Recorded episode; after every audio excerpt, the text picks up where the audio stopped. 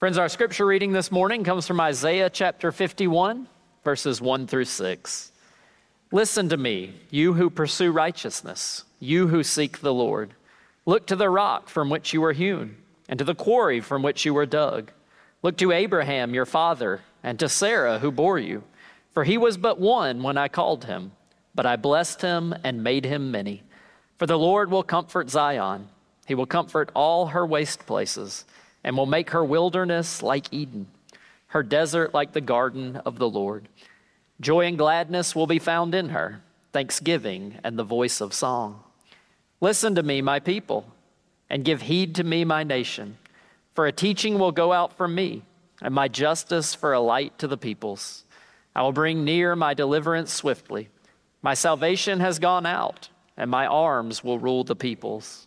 The coastlands wait for me and for my arm they hope. Lift up your eyes to the heavens and look at the earth beneath, for the heavens will vanish like smoke, the earth will wear out like a garment, and those who live on it will die like gnats. But my salvation will be forever, and my deliverance will never end. This is the word of God for us, the people of God. Thanks. In case we haven't met yet, like Stanley just said, I am the youth director here at Bluff Park. Um, my name is Regan Sanders, um, and this is my first time preaching in our traditional service. Um, I preached, well, I preached in the gathering at the end of Discovery Weekend, but I was half awake um, because I had been wrangling 47 middle and high schoolers for 48 hours at that point. Um, so, really, anything could have been in that sermon, and I probably wouldn't have known by the end of it. But I think I did okay, um, to be honest. Um, and then I preached in the gathering again a few months ago, and that went pretty well, except that I know that there's going to be something better about this sermon than the one that I did in the gathering a few weeks ago, not weeks, months. Um, and that is that this morning I am not wearing dangly earrings. And this may not occur to you when I say that. It didn't occur to me when I put them on that day. Um, but this mic goes around my ear, if you can see it there. And the first time that I wore one of these mics in this service, um, our wonderful sound person said, I might take those earrings off if I were you. And I thought, oh, so they don't get tangled in the mic. Perfect. And then later, I preached in the gathering. Um, and it did not occur to me to take the earrings off and I thought, ah, I guess we're not worried about them getting tangled anymore. Um, and it turns out that we were never worried about my earrings getting tangled. Uh, what we were worried about is that when you wear dangly earrings, particularly solid little hoops, anytime you move your head or speak, they will tap against the mic. And that tapping against the mic will make a sound. And all throughout the recording of that sermon, you hear a gentle tapping on the mic. And you can tell when I get more energized and when I start talking about something that I really care about and am passionate about, because tapping picks up speed and gets louder. Um, it was difficult to listen to, um, so I have decided to not do that to all of you this morning, and you're welcome.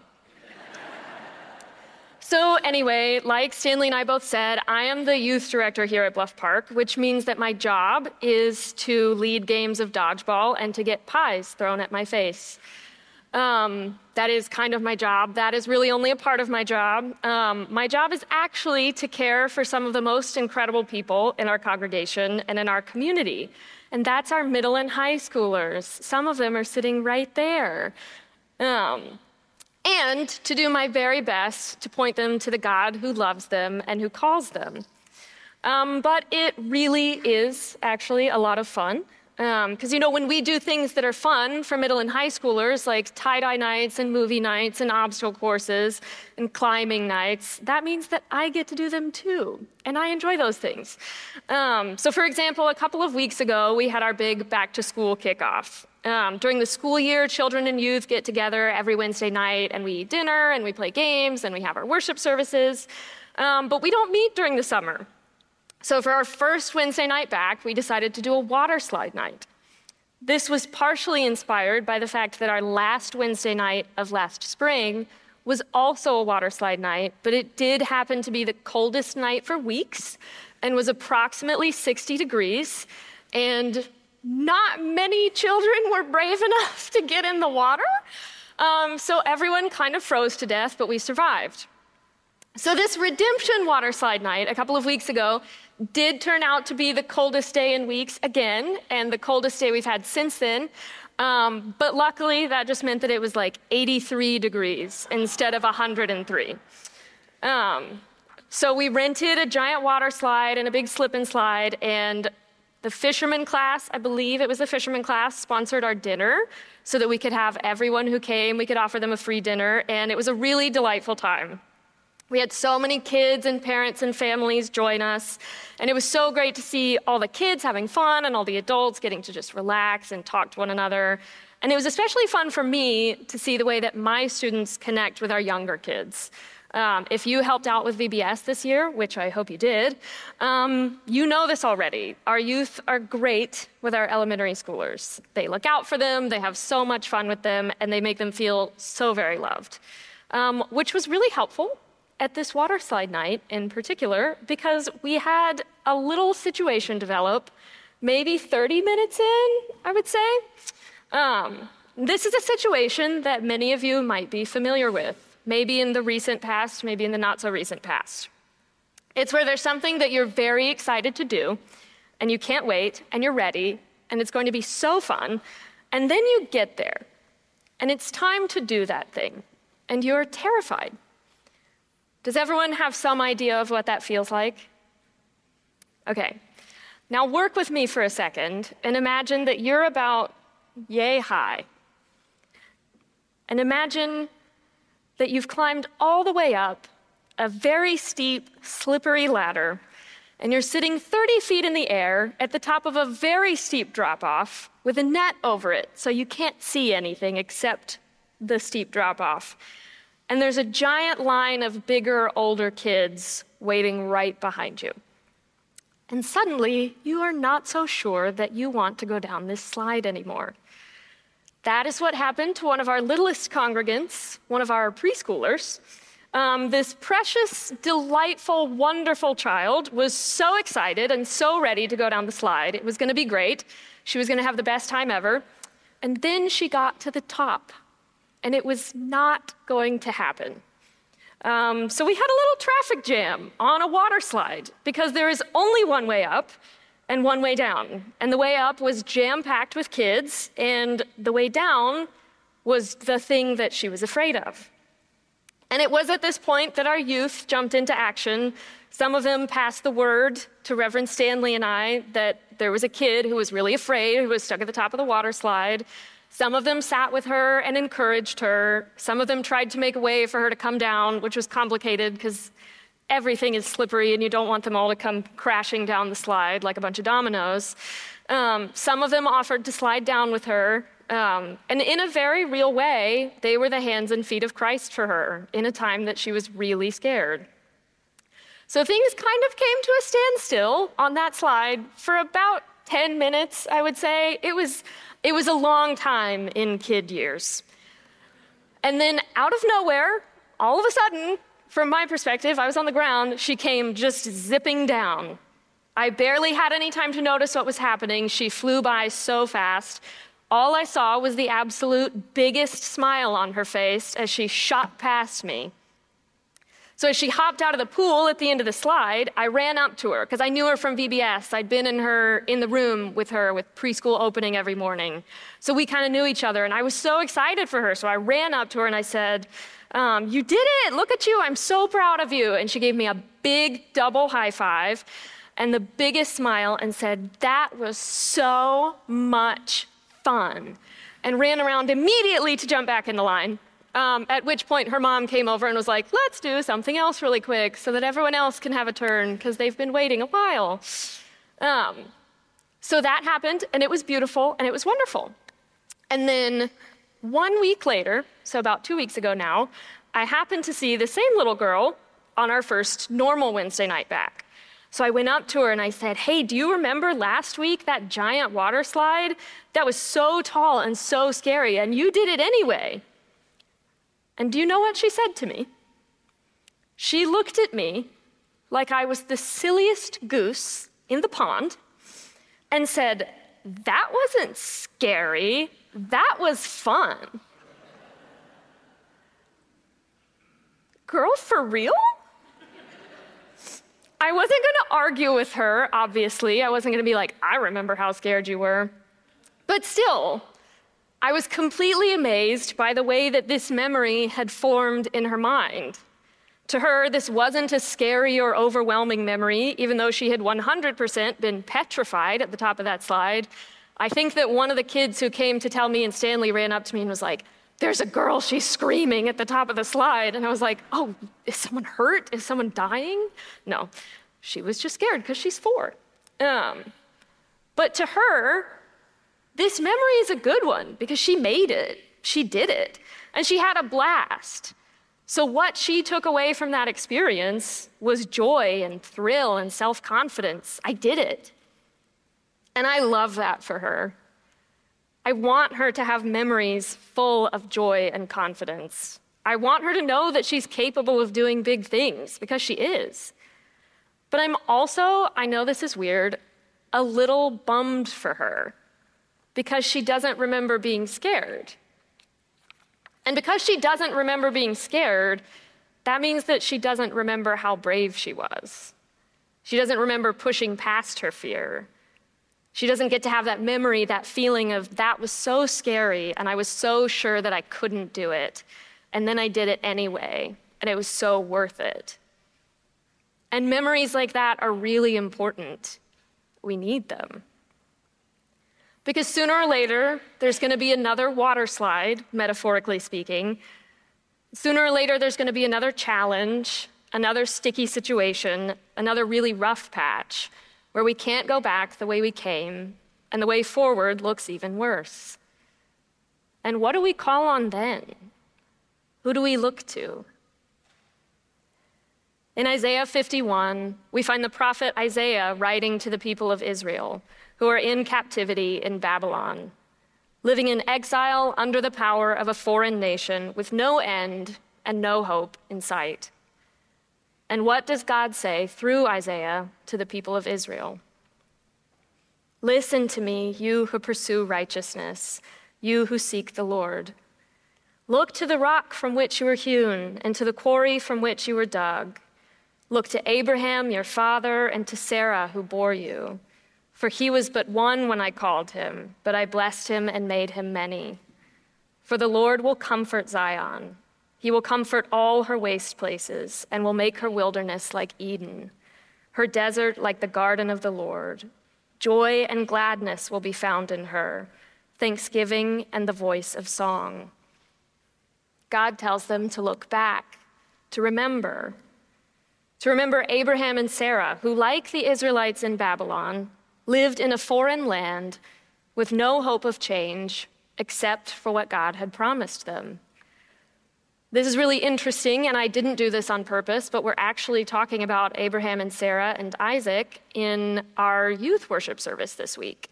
Um, so I happen to be pretty well refreshed on Abraham and Sarah. Um, Abraham and Sarah, Abraham had been told by God to go to the land of Canaan, and God said, I'm going to give you this land. Um, and not only am I going to give you this land, I'm going to give this land to your people because I'm going to make a great nation out of you. And Abraham said, Okay, but I'm old and my wife is old, and I don't really see a nation happening from that.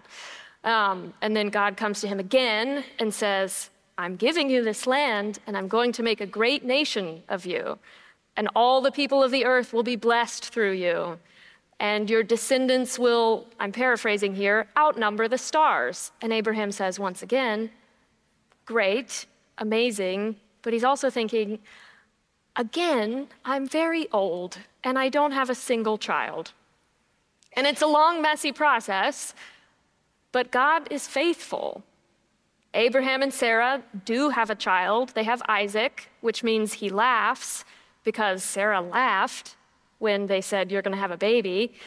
Um, but they held on for so many years And I was sitting there studying these passages this week, getting ready for our sermon on Wednesday, and I was thinking, trying to think realistically about what it would have been like to be Abraham and Sarah sitting and waiting. And you've heard the word of God speaking to you, so you really want to believe that. But you're also a real person who lives in the real world, and you're an elderly person who does not have children. And it's really hard to believe that God would be faithful when it seems like God is making promises that don't make sense. But God was faithful. They had Isaac. From Isaac, we had the 12 tribes of Israel, like eventually, not immediately. Um, and that's where we all come from. We have been welcomed into the family of Abraham through Jesus Christ. But we didn't, they didn't know that yet. The Israelites didn't know all that yet. But what they did know was that Abraham and Sarah waited and waited. And God told them over and over again, You're going to have a child. You're not just going to have one child, you will have nations will come from you, and the world will be blessed through you. And it seemed really ridiculous, and it didn't seem realistic, because God doesn't always seem realistic. And then it happened. And now, hundreds of years later, God is speaking through the prophet Isaiah to the Israelites who are in captivity, living under a foreign nation, and the idea that they would be able to get out, or the idea that things could ever be better, seems ridiculous. It's not realistic. And God says, Remember, I've done it before. Later in the passage, Isaiah calls the Israelites to look back again, this time to Moses and the Israelites fleeing Egypt during the Exodus. Isaiah says of the Lord, Was it not you who dried up the sea, the waters of the great deep, who made the depths of the sea a way for the redeemed to cross over? So the ransomed of the Lord shall return and come to Zion with rejoicing. Everlasting joy shall be upon their heads.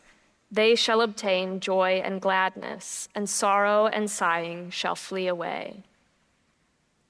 When the people of Israel are living in a time and place of desolation, in a wilderness of hopelessness and despair, what do they have to cling to but the never ending and unfailing faithfulness of God? They can't see a way out, they don't have a plan. They don't see things getting better. They see what's right in front of them, and what's right in front of them does not look good. But God says, Do you remember all of the times that what's right in front of you has looked really bad and I have still made a way? They can't see a way forward until they turn their gaze back, until they remember the many, many times throughout their lives and their ancestors' lives that they have seen no way forward and then they have watched the Lord make a way. As Psalm 77:19 says, "Your road led through the sea, your pathway through the mighty waters, a pathway no one knew was there." Every time the Israelites are faced with yet another seemingly hopeless circumstance, they are called to look back, to remember that each and every time they have faced overwhelming odds, God has been present and God has been faithful. It's the same way with us. And it's so, so easy to forget. Because when I'm faced with a situation that overwhelms me, or a tragedy that wrecks me, or a heartbreak that knocks me off my feet, I am not predisposed to remember God's presence right at the top of my head. I barely have the space in my mind for it. I'm consumed by what's happening right in front of me, because of course I am. Because again, I'm a person in the real world, and there's a lot happening right in front of me. Just this morning, I left my house much later than I had intended to leave my house, which meant that I could not get exactly the coffee that I wanted from the coffee shop I wanted to go to because it's out of my way. I had not been able to find anything to wear. I had had to straighten my hair, even though I blow dried it last night and thought it would be perfect. Things had not gone my way in a lot of very silly ways, but I was very frustrated. I was not happy with myself, and I was thinking, this whole day is going to be a wash. This sermon is going to be terrible. everything is going to go wrong. Everything already has go wrong, has gone wrong. And things actually got even more complicated. It was not a smooth morning, and I was driving on my way here and I thought, okay, things are all going to be bad. Everything's going to be terrible. And I had that little thought in the back of my mind go, Do you remember what your sermon is on today? Do you remember that the whole main idea that you're talking about is that when it seems like everything is going wrong and there's no way things will ever get better and things are only going to end in disaster, God has been there for you before and God will be there for you again. And I really was like, I don't want to hear it. I'm not interested. I know, I know. But it's really hard because it doesn't feel as real and as present as the circumstances around us. So, what I have to cling to in that moment against the little voice in my brain that says, I know, I know, stop talking, I don't want to hear it, is that God has been present for me before and God will be present for me again. But when I'm sitting at the top of that metaphorical water slide, when I feel three feet tall and the water slide feels 30 feet tall, when I'm overwhelmed and I can't see a way out, I'm so overtaken by fear or anger or hurt that I can hardly remember every other time I thought my world was ending and thought that God was absent and thought there was no way out. When all along, every time, God was right there with me, making a way through the waters that no one, least of all me, knew was there. That's why I'm grateful for passages like these in Isaiah, where we can see that the Israelites grappled with the same feelings and the same experiences that we did. That hundreds and hundreds of years ago, there were people just like us saying, God, I know that you've done this before, but I don't see it this time. And God says, You didn't see it that time either. And yet, you're here.